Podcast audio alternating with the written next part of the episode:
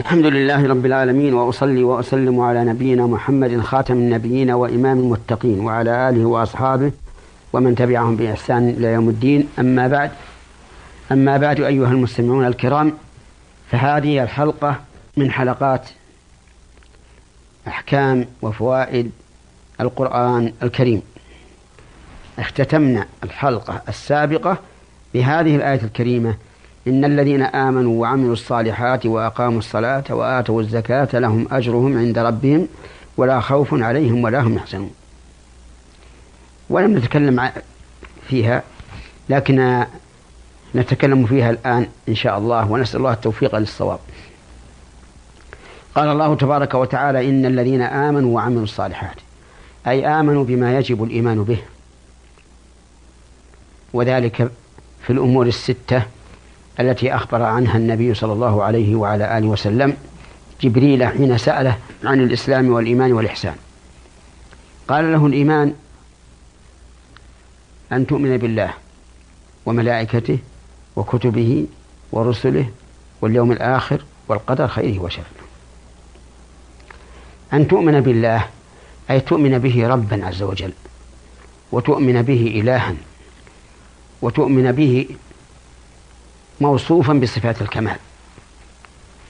وهذه الأركان الثلاثة للإيمان بالله عز وجل. فهو الرب الإله الكامل الأوصاف.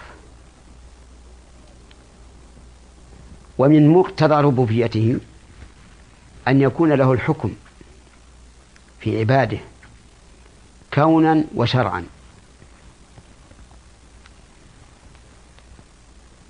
أن له الحكم في عباده كونا وشرعا.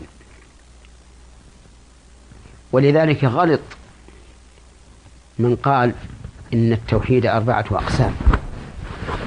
توحيد الربوبية وتوحيد الألوهية وتوحيد الأسماء والصفات وتوحيد الحاكمية.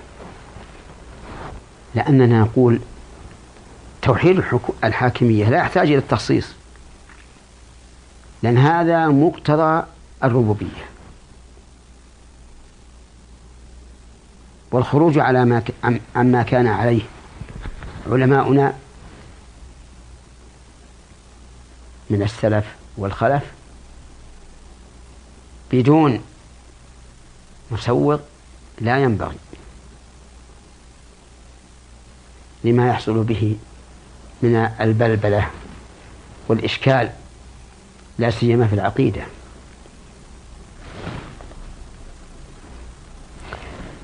ولقد ذكر الله تبارك وتعالى هذه الأقسام في سورة مريم فقال رب السماوات والأرض وما بينهما فاعبده واصطبر لعبادته هل تعلم له سميا؟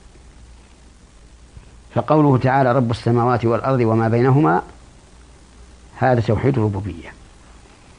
وقوله فاعبد واصطبر لعبادته هذا توحيد الألوهية. وقوله هل تعلم له سميا هذا توحيد الأسماء والصفات. فلا محيد لنا عما كان عليه أسلافنا. وإذا قلنا لمن حكم بغير ما أنزل الله مع علمه بحكم الله. معتقدا أن ما حكم به أفضل من حكم الله أو أنه مثل حكم الله نقول إنك أن لم تحقق الإيمان بالربوبية.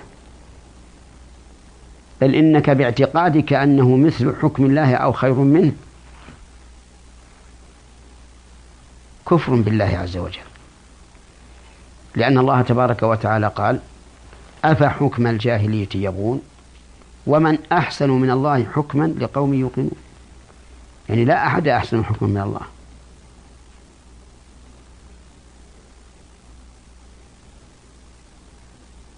هذا واحد من الإيمان من أركان الإيمان. الركن الثاني الإيمان بالملائكة. الملائكة عالم غيبي لا نعلمهم لولا أن الله أعلمنا عنهم. وقد خلقوا من نور. ولا يحتاجون إلى أكل ولا شرب ولا نوم.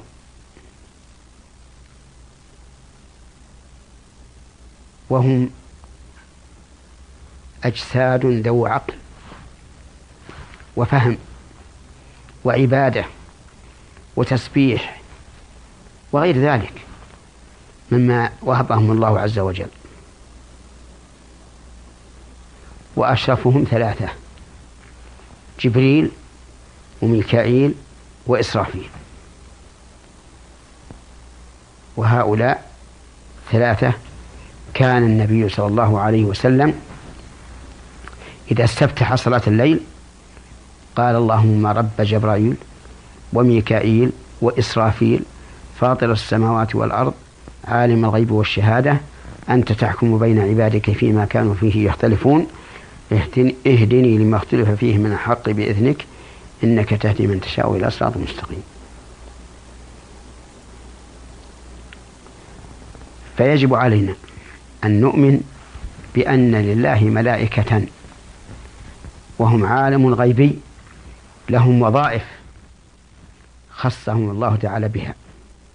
الثالث الإيمان بالكتب أي أن الله تعالى أنزل على على رسله كتبا. فما من رسول إلا ومعه كتاب.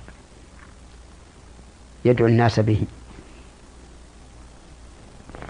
قال الله تبارك وتعالى لقد أرسلنا رسلنا بالبينات وأنزلنا معهم الكتاب والميزان ليقوم الناس بالقسط. وقال تعالى كان الناس أمة واحدة فبعث الله النبيين مبشرين ومنذرين وأنزل معهم الكتاب ليحكم بين الناس وأنزل معهم الكتاب بالحق ليحكم بين الناس فيما اختلفوا فيه. وأشرف هذه الكتب هو القرآن الكريم الذي قال الله عنه إنه مصدق لما بين يديه من الكتاب ومهيمن عنه عليه. هذا الكتاب العزيز ناسخ لجميع الكتب السابقة. والبشر مخاطبون بالإيمان به. وتحكيمه. الرابع الإيمان برسل الله عز وجل. وهم البشر الذين أرسلهم الله تبارك وتعالى إلى بني آدم. يدعونهم إلى الله تعالى بالآيات البينات.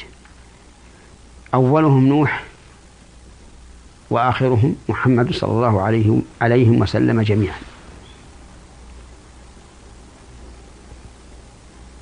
فتؤمن بنوح وإبراهيم وموسى وعيسى بن مريم ومحمد رسول الله صلى الله عليه وعلى آله وسلم وسائر المرسلين. وهؤلاء الخمسة هم أولو العزم من الرسل. وقد ذكرهم الله عز وجل في موضعين من كتابه العزيز. فقال تبارك وتعالى شرع لكم من الدين ما وصى به نوح والذي أوحينا إليك وما وصينا به إبراهيم وموسى وعيسى أن أقيموا الدين ولا تتفرغوا فيه كبر على المشركين ما تدعوهم إليه. وقال عز وجل وإذا أخذنا من نبينا ميثاقهم ومنك ومن نوح وإبراهيم وموسى وعيسى بن مريم. الخامس اليوم الآخر. واليوم الآخر هو يوم القيامة. وسمي آخرا لأنه لا يوم بعده إذ أن الخليقة تنتهي إما إلى جنة وإما إلى نار. وهو المثوى الأخير. وليس المثوى الأخير القبر. القبر زيارة وممر. سمع أعرابي رجلا يقرأ قول الله تبارك وتعالى ألهاكم التكاثر حتى زرتم المقابر. يعني حتى متم. فأقسم هذا الأعرابي. قال والله ما الزائر بمقيم. يعني بل وراء تلك الزيارة يوم آخر. يوم القيامة. ذكر في القرآن في مواضع كثيرة وذكر ما يكون فيه. علينا أن نؤمن بكل ما ذكر الله عز وجل أو صح عن رسوله فيما يكون في ذلك اليوم. اللهم اجعله علينا يسيرا. قال شيخ الإسلام ابن تيمية رحمه الله ومن الإيمان باليوم الآخر الإيمان بكل ما أخبر الله بكل ما أخبر الله به ورسوله مما يكون بعد الموت حتى وإن كان في الحياة الدنيا. فالإنسان بعد الموت انتقل إلى عالم الآخرة انتقل إلى دار الجزاء من دار العمل. فلا رجعة إلى الدنيا. لكن قد يقع. إحياء الموتى في الدنيا على سبيل الآية والاعتبار. كما في قول الله تعالى ألم تر إلى الذين خرجوا من ديارهم ملوف حذر الموت فقال الله فقال لهم الله موتوا ثم أحياهم.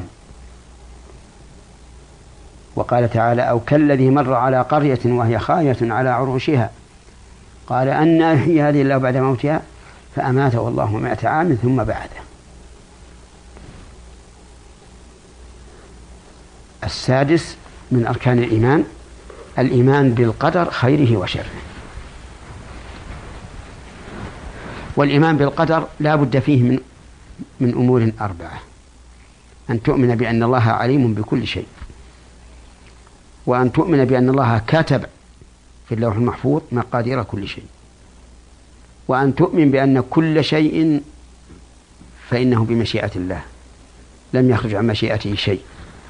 وأن تؤمن بأن كل شيء فهو خلق لله عز وجل أي مخلوق له.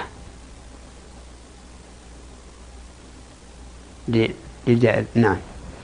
آه، أنه مخلوق لله عز وجل.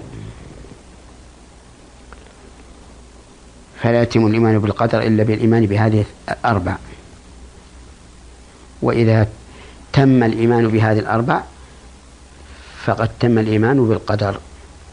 وقوله خيره وشره لأن المقدور قسمان قسم فيه خير قسم فيه شر. فتؤمن بهذا وهذا وأن كله من عند الله عز وجل. هذه أركان الإيمان الستة. الداخلة في قول الله تبارك وتعالى إن الذين آمنوا وإلى حلقة قادمة إن شاء الله. والسلام عليكم ورحمة الله وبركاته.